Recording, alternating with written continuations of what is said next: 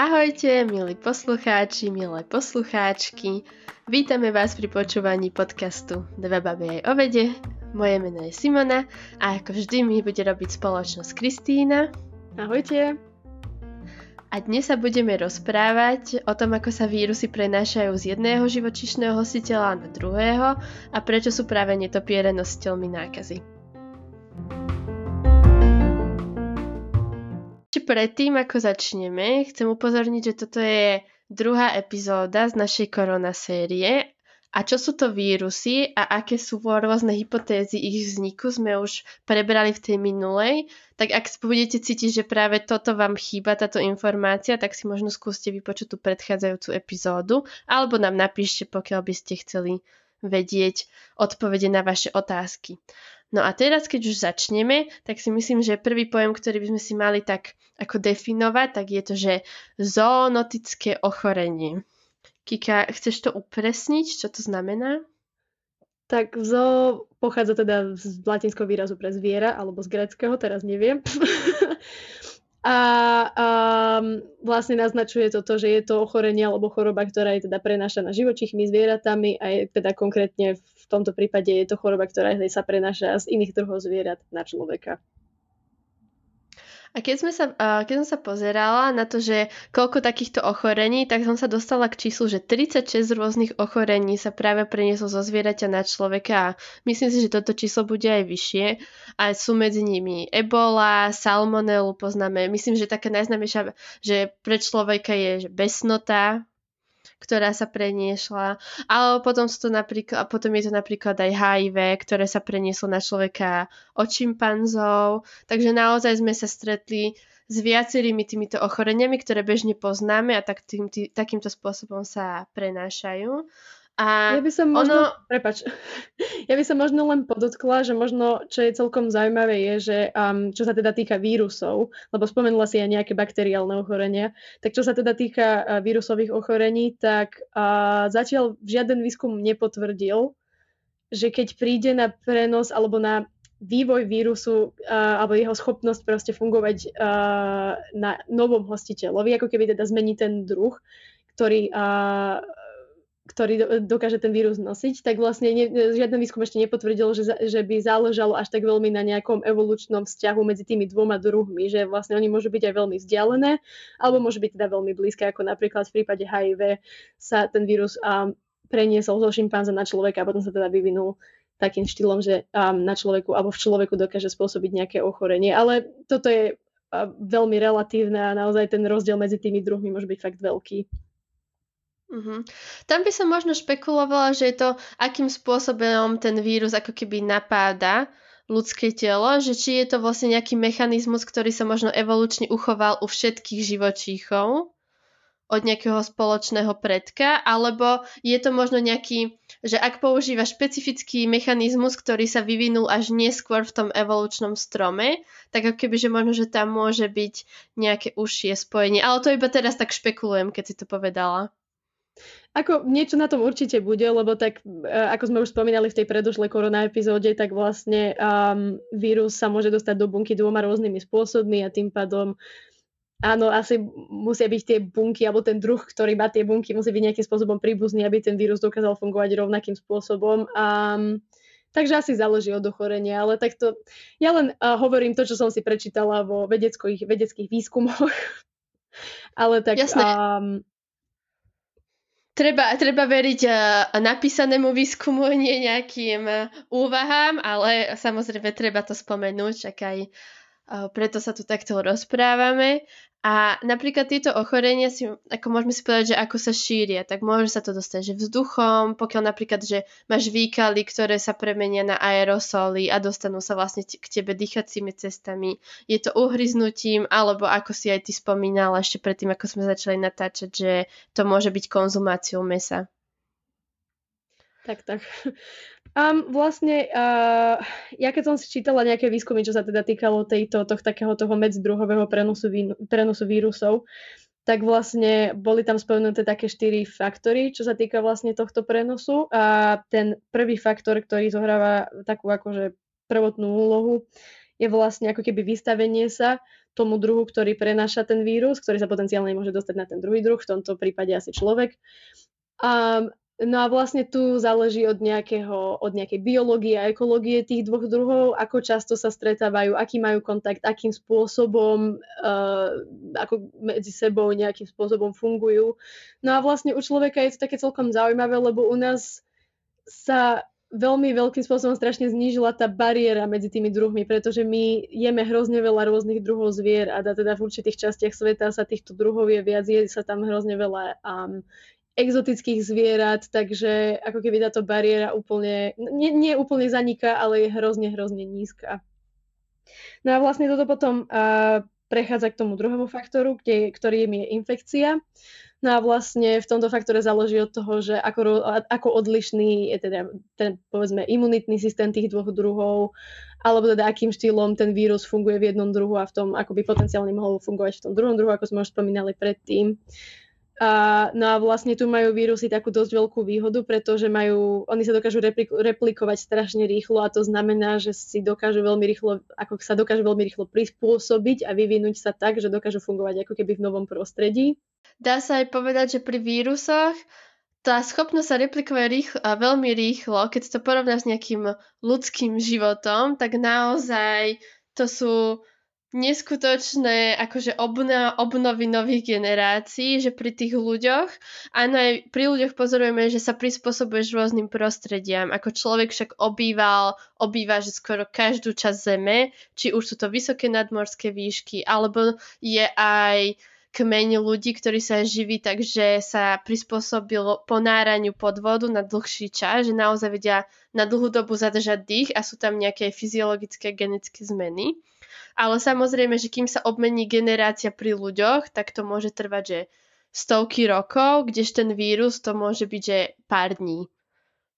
Takže áno, keď to porovnáme s nejakým ľudským životom, tak vlastne ten, ten, ten generačný čas je veľmi, veľmi nízky. No a čo to teda znamená v praxi je to, že um, povedzme, že teda nejaký človek zje nejaké zviera, a vôbec nemusí byť exotické zviera, môže zjesť nejaké pokazané, ja neviem, hovedzie alebo niečo, alebo teda nakazané hovedzie a to teda znamená, že ten vírus sa dostane do uh, ľudského tela. A teraz ten vírus na to telo nie je zvyknutý, nie je zvyknutý na tie bunky, ktoré, s ktorým príde do kontaktu, nie je zvyknutý na reakciu imunitného systému.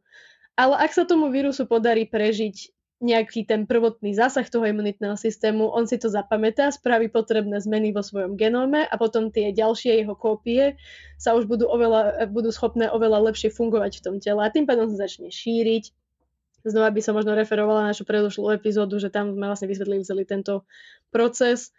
Um, a tým, tým pádom sa začne šíriť. No a potom, keď sa šíri v tom ľudskom tele, začne sa šíriť aj mimo neho, pretože pravdepodobne bude, um, sa začne zachytávať na rôznych uh, slizniciach a tým pádom, keď kýchame, kašleme, svrkáme, tak ten vírus sa dostáva von potom do, príde do kontaktu s ďalšími ľuďmi a už sa to takto šíri ďalej. Vlastne už potom tie, ostat, potom tie vírusy z toho prvého človeka, z toho pacienta nula, keď sa dostane na ďalšieho človeka, už sú zvyknuté na ľudské telo a tým pádom veselo pokračujú ďalej. No a to je vlastne už ten tretí faktor, čo, ktorým je vlastne ako keby roznos toho vírusu alebo šírenie toho vírusu, kde opäť raz záleží na tej ekológii toho druhu a teda u ľudí je to v podstate ako keby nevýhoda, že my sme takí družní druh zvieraťa máme veľmi blízky kontakt medzi sebou a veľa sa stretávame, máme veľa fyzického kontaktu a dotýkame sa hrozne veľa ľudí, ktorí sa dotýka veľa iných ľudí, takže ako keby ekológie nášho druhu je dosť veľkou nevýhodou, čo sa týka takéhoto šírenia vírusu.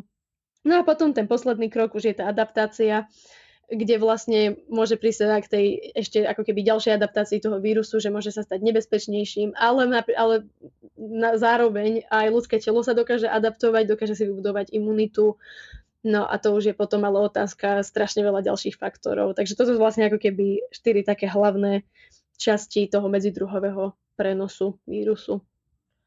A pri tom tvojom prvom bode, ak by si mohla zopakovať, čo si, ako si to nazvala, ten prvý bod? A vystavenie sa, alebo teda kontakt s vírusom.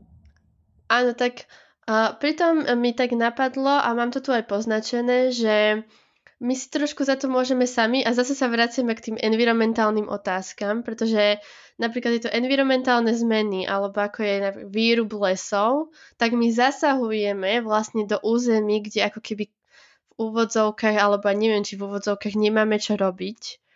My ako keby ono sa to stalo, že pri jednom, viem, že lese, kde žilo že strašne veľa netopierov, tak ako keby, že to chceli využiť na chov kráv takže ako keby vyrúbali ten les, alebo v čase toho mali tú ohravu s tými krávami a teda tie netopiere, vieš, tam proste lietali ponad nebo, tam výkali, čiže tam bolo ako keby, že ten prenos, čo následne to meso skonzumoval človek. A je to presne takéto, že my ako ľudia musíme opäť sa zamyslieť nad tým, že my nie sme jediní, ktorí tu žijú. A či už sú to zvieratá, ktoré vidíme, alebo také tie neviditeľné molekuly života, alebo neživota. A niekedy ako toto nebereme vôbec do úvahy. Ja by som možno len dodala to, že opäť raz by sme si mohli uvedomiť, že dnes viac ako kedykoľvek predtým v minulosti je naozaj všetko extrémne prepojené a vlastne to, čo sa deje možno niekde na tých hovedzích farmách, niekde v, Južnej Amerike, tak sa môže nejakým spôsobom týkať aj nás a v podstate veľmi dobre si to ilustrovala, že vlastne môže tam prísť nejakému kontaktu s divokým zvieraťom, to sa potom dostane na domestikované zvieratá, to sa potom dostane na ľudí, ľudia cestujú, ľudia sa ďalej šíria a potom ani nevieš, ako aj je to v Európe. No. Takže, takže pre vírus takže je tak. teraz veľmi ľahké, je veľmi ľahké naozaj, že nájsť si tú obeď, ktorú infikuje takýmto spôsobom. A potom napríklad, ale čo je zaujímavé, že tento, keď sme popísali, že ten zoonotický ča, vzťah, teda prenos zvieraťa na človeka funguje aj opačne. A keď v 2017 hľadali ako keby alebo robili rozbor literatúry, tak našli 56 eh, vedeckých štúdií, ktoré to popisovali a zahrňalo to, že mačky, psy, dokonca fretky, ktoré mali problémy, že človek na nich preniesol aj bežnú chrípku, ale aj tuberkulózu a čo mňa akože zaujímal, zaujalo, čo sme sa aj zhodli na tom, že dáva to zmysel, ale možno človek tiež na to nemyslí na, na neviem, taký ten prvý raz, tak to je, že aj pasívne fajčenie je veľmi nebezpečné pre domáce zvieratá a naozaj to ovplyvňuje ich zdravie. Tak ja sa len možno ešte vrátim o jeden maličký krôčik späť, že vlastne ten názov zoonotické ochorenie už sám napovedá, že ide tam ako keby o ten dvojaký vzťah, že aj zo zvieraťa na človeka, aj človeka na zviera, lebo jednoducho človek je zviera a je to pravda a veľa ľudí na tento fakt zabúda. A keď sme už pri týchto domácich zvieratách, tak som dostala jednu veľmi zaujímavú otázku na Instagrame, kde sa pýtali, že prečo práve mačky, napríklad pri korone, sú tie, ktoré boli viacej ovplyvnené.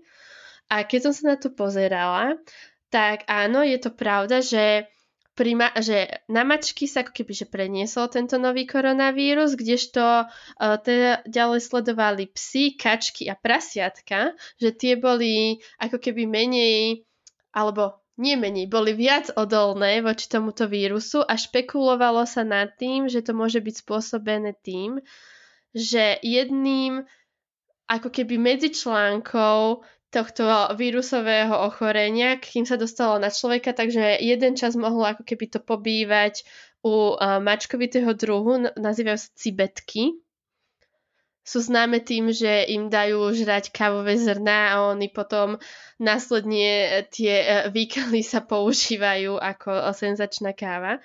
Tak práve tieto, práve tieto cibetky mohli byť tým medzidruhom a tie sú viacej evolučne akéby spojené s tými mačkami, než iné zvieratá, ale samozrejme, ako si ty pototkla, nemusí to byť práve kvôli tomuto ja nad tým teraz tak rozmýšľam, že je to taká sranda, lebo vlastne povedzme, že ja neviem, ten uh, vírus začal u nejakého zvieraťa a potom sa preniesol na netopiere, preniesol sa na tisíc iných druhov, preniesol sa na cibetky, potom sa preniesol na človeka a potom zase na mačky. Že vieš, vlastne tam musela predsa prejsť tá adaptácia toho vírusu na, im, in, na imunitný systém mačkovitého druhu potom na imunitný systém a na bunky človeka a potom zase naspäť na imunitný systém a bunky mačky.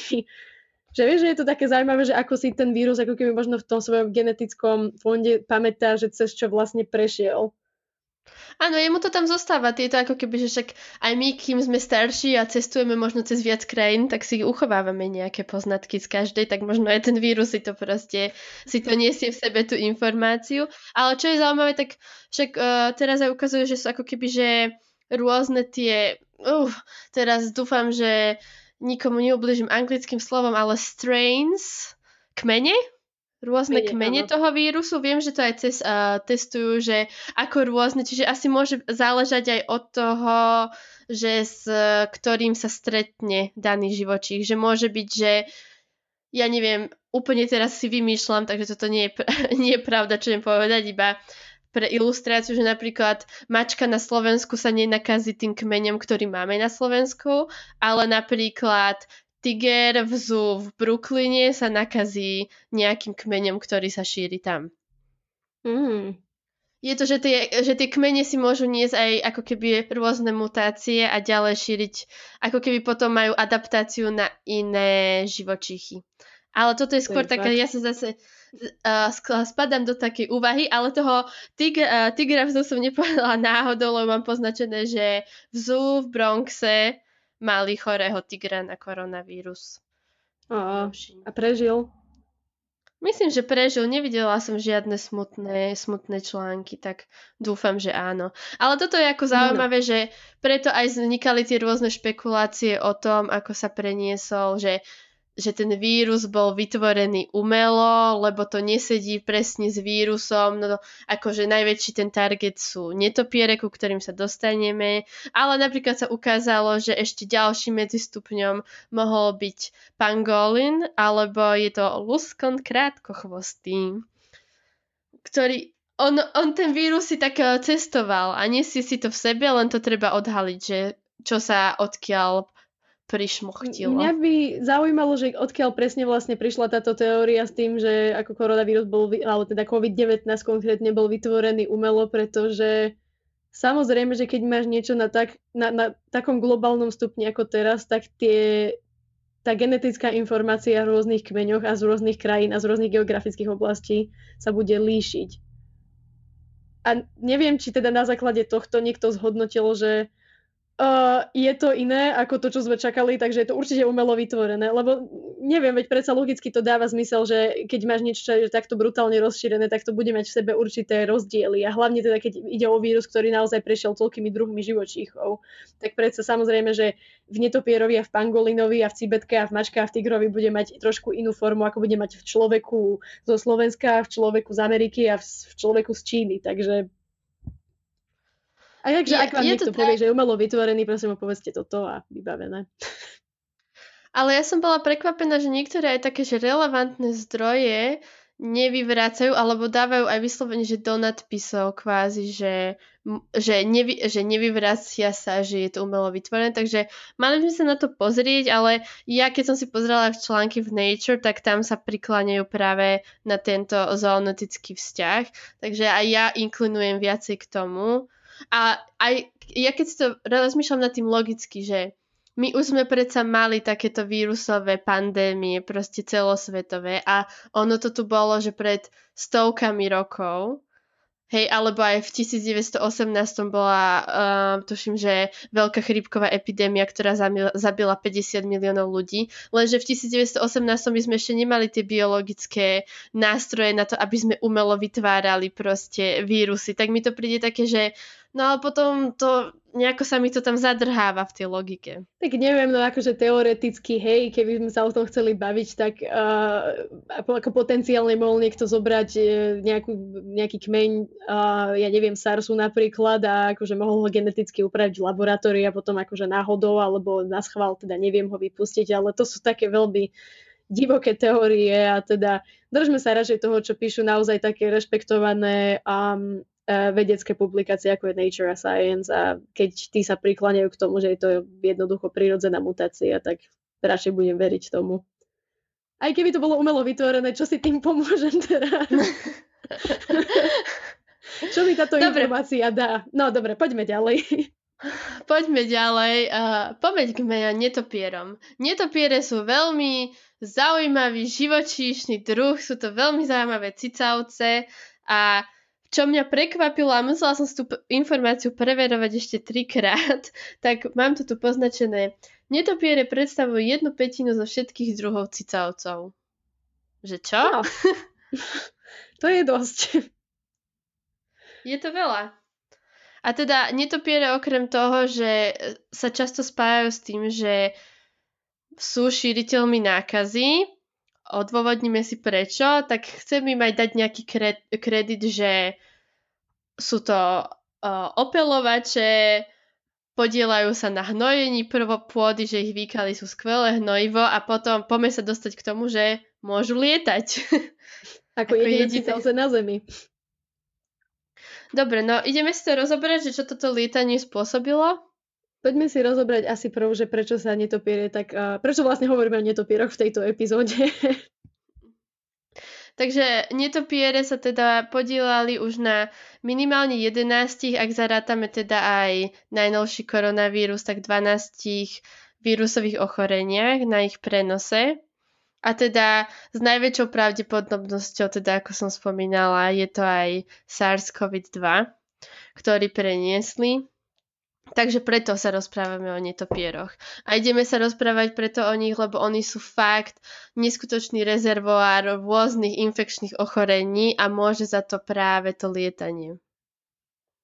Je to strašne zaujímavé, takže vlastne prečo, akože čo s tým má lietanie spoločné? No, lietanie je energeticky hrozne náročný spôsob pohybu a plávanie je úplne energeticky a najmenej náročný, chodenie alebo teda behanie po štyroch je niekde medzi tým a lietanie je úplne, úplne že najviac energeticky drahý spôsob a presúvania sa alebo teda um, pohybu.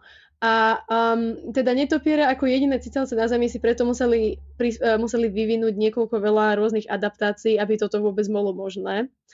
A um, jedna z takých špecifických vecí, čo sa u nich deje, je to, že tým, že um, uh, ten led vyžaduje také veľké množstvo energie, tak ich um, mitochondrie v bunkách, ktoré sú teda ten orgán, ktorý vytvára tú energiu, a tak by vlastne ako keby ako vedľajší produkt vytvárajú a veľa kyslíku, ktorý je ako keby v stave voľného radikálu alebo niečo v takom zmysle a tým pádom spôsobujú a veľmi veľký stres vlastne v tkanivách netopierov. Tu ťa doplním. Ako vzniká tento oxidatívny stres a ono to spôsobuje ako keby, že keď si predstavíme DNA ako dvojzávitnicu, tak to spôsobuje vyslovenie, ono sa to v angličtine nazýva, že breaks. Takže vieme si tak, že je to vyslovene, že poškodenie tej DNA na tejto úrovni. No a čo spravil s tým netopier? Že netopier podľa mňa mám to tu veľkým poznačené, že adaptácie. A že netopier si povedal, že OK, lietam, mám tu teda, našiel som nástroj, ktorý budem využívať naplno, aby som z nutrie, nutrienty premenil na energiu. Poškodzuje mi to DNA, tak zoberiem nástroj, ktorý mi opravuje DNA a proste si to opravím. Lenže vírusy práve spôsobujú túto, toto isté poškode, poškodenie DNA, ako keby. A týmto pádom ten netopier ako keby, že nevie rozlišovať medzi týmito dvomi poškodeniami, takže ten vírus môže ako keby, že tomu netopierovi sa to deje prirodzene, to poškodzovanie DNA, čiže to vírusové poškodenie DNA je prehliadnutelné, lebo zase raz máme iné ďalšie mechanizmy, ktoré si iba jednoducho pimpnem, alebo teda uh, si ich natoľko zdokonalím, že mi to bude jedno. Napríklad u netopierov týmto, že majú takéto super mechanizmy na opravu DNA, tak rakovina je že veľmi málo častá. No a um, potom, čo sa... Vlastne, prepač, len jednu takú maličkú vec dodám, že vlastne jeden z týchto mechanizmov aj, je aj to, že u netopiere ako keby dokážu zabrániť rozdeľovaniu buniek, ktoré obsahujú takéto porušené DNA, takže vlastne aj preto sa nemôžu vytvoriť žiadne tumory ani nič podobné u nich. Ale tieto napríklad tie poškodené DNA, rovnako ako napadnutie vírusom, tak ono to spôsobuje, že prudkú imunitnú reakciu. A táto imunitná reakcia, ono napríklad, že keď je že prehrotená, tak to môže spôsobiť zlyhanie orgánov až smrť. To sa napríklad ukazuje, ukazuje o veľa pacientov, ktorí zomrú na bežnú chrípku, že to nie je úplne tá chrípka, ktorá ich zabije, to je tá reakcia toho imunitného systému. A tieto netopiere, čiže zase majú nový problém, na ktorý sa len potrebujú adaptovať. Čiže ako keby oni aj tieto spínače toho imunitného systému potlačujú A týmto pádom majú úplne, že adaptované všetky rôzne mechanizmy na to, aby teda im to umožnilo lietať. A vírusy, ktoré ich napádajú, pretože tento ich imunitný systém je úplne iný, na aký sú zvyknutí, tak ten vírus často sa ako keby že stiahuje, že nebude, uh, nebude atakovať, on si počká, kým sa ako keby že ten uh, netopier dostane do stresu a vtedy zautočí. Inak ten vírus si tam len tak hovie a je taký ako keby, že opomenutý celým, uh, celým netopierim ochranným systémom. Že nerobí tam nič také strašné, aby som niečo preto musel urobiť, ale zároveň nech, nechce sa mi ho teraz riešiť, tak by som to povedala. No a vlastne z tohto dôvodu netopiere hrozne často prenášajú veľa rôznych vírusových ochorení, ale málo kedy sú na ne vlastne choré. Takže um, ono v podstate svojím spôsobom je to taká evolučná výhoda aj pre ten vírus, že na jednu stranu sa síce nemôže rozmnožovať, ale na druhú stranu je to také, že môže sa tak zviesť a potom niekde vyskočiť a preskočiť na nejaký ďalší druh, kde bude môcť vlastne robiť tú, to množenie a bude sa vedieť, vedieť replikovať. No, ale ja by som k tomuto ešte dodala, aby som to možno dovysvetlila, môže to byť taký otáznik, teraz som si uvedomila, že neviem, či som to vysvetlila úplne čisto, že ten netopier má potlačenú túto imunitnú reakciu, ktorá spôsobuje zápal. Ale to neznamená, že ten netopier si nenašiel, lebo keby mal potlačenú úplne tú imunitnú reakciu, to znamená, že ten vírus môže atakovať. Lenže netopiere si povedali, dobre, musím potlačiť imunitnú reakciu, ale mám tie vírusy, ktoré ma môžu atakovať, takže oni prišli so štvrtým mechanizmom, ktorý opäť adaptovali. A to je napríklad v ľudskom tele, keď si napadnutý ví, uh, vírusom, tak ty máš nástroj, môžete si to predstaviť ako nožnice, ktoré ho ako keby vystrihnú. Lenže, poviem to tak, že nemá, pri ľudských bunkách nemáme tie nožnice hneď po ruke. A netopier na to zareagoval tým, že vieš čo, ja to budem mať stále tento systém, že spojaznený.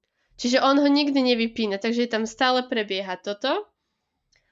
A je to úplne, že keby som to teda mala zhrnúť, takže netopiere si adaptovali energetický systém, aby mohli lietať.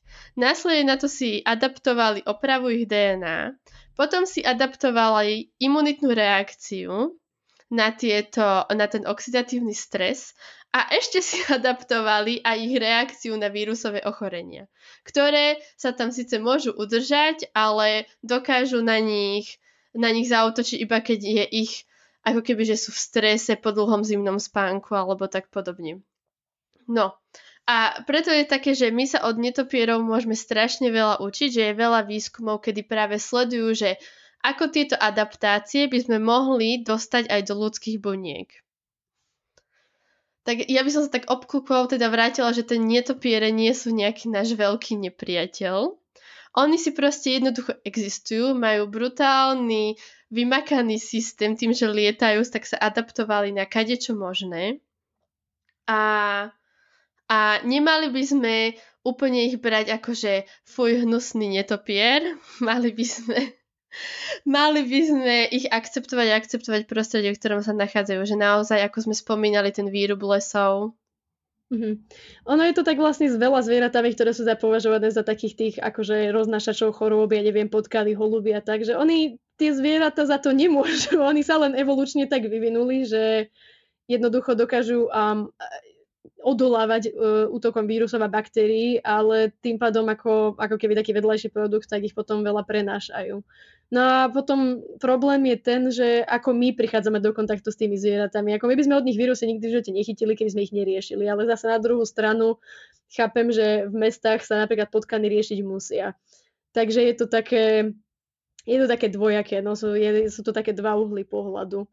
Um, ale zase musím povedať, že napríklad uh, veľa chorobám by sa dalo vyhnúť, keby proste nejeme úplne všetko, čo sa hýbe, aj čo sa nehýbe.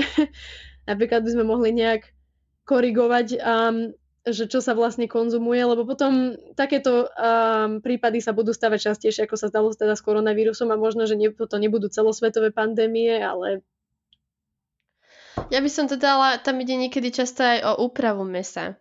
Že keď napríklad aj na Slovensku bolo veľmi veľa prípadov šíreniach um, choroby šialených kráv. A ono to bolo spôsobené tým, že ľudia ako keby, že často jedli, vieš, taký ten, že tatársky beefsteak mm. a tieto veci, alebo že to meso sa nespracovalo nejako tepelne. Takže treba si dávať na to pozor, akože naozaj, že čo jeme a ako jeme a, a podobne. A možno ešte predtým, ako ukončíme túto epizódu, ja by som len poznamenala, že my si napríklad musíme uvedomiť, že ten vírus, ktorý sa napríklad šíri z toho netopiera, tak my sme, keď sme spomenul pri tom netopierovi, že adaptované, adaptované, adaptované, čiže ten vírus mal veľmi silného protivníka. A zrazu sa dostane k človeku, ktorý tieto adaptácie nemá. No a čo spraví, že odpoveď nášho imunitného systému nie je taká ako u netopierov a u nás sa teda tá choroba prejaví naplno. Tak možno, že aj toto je taký take home message alebo ešte myšlienka, nad ktorou treba rozmýšľať potom neskôr. Kik, ty máš ešte niečo, čo by si dodala? Ja myslím, že sme asi povedali úplne všetko, čo sme chceli povedať. Um, ak bolo niečo nejasné, alebo ak máte ešte nejaké ďalšie otázky, budeme hrozne radi, ak nám napíšete. Mňa nájdete na Instagrame ako Sima, potržník chrumka. Kiku, keď si napíšete krstná, medzi každým písmenom dáte bodku. A ešte predtým, ako sa s vami rozlúčne, by som vás veľmi chcela poprosiť, že ak sa vás, vám táto epizóda páčila, keďže si sa dostali až sem, alebo hoci ktorá z našich predchádzajúcich, tak sme strašne, nie, to je nespisovné, sme veľmi radi, keď nás dielate že naozaj mňa to tak neskutočne vždy poteší. A s takouto teda prozbou sa s vami lúčime a majte pekný deň. Majte sa.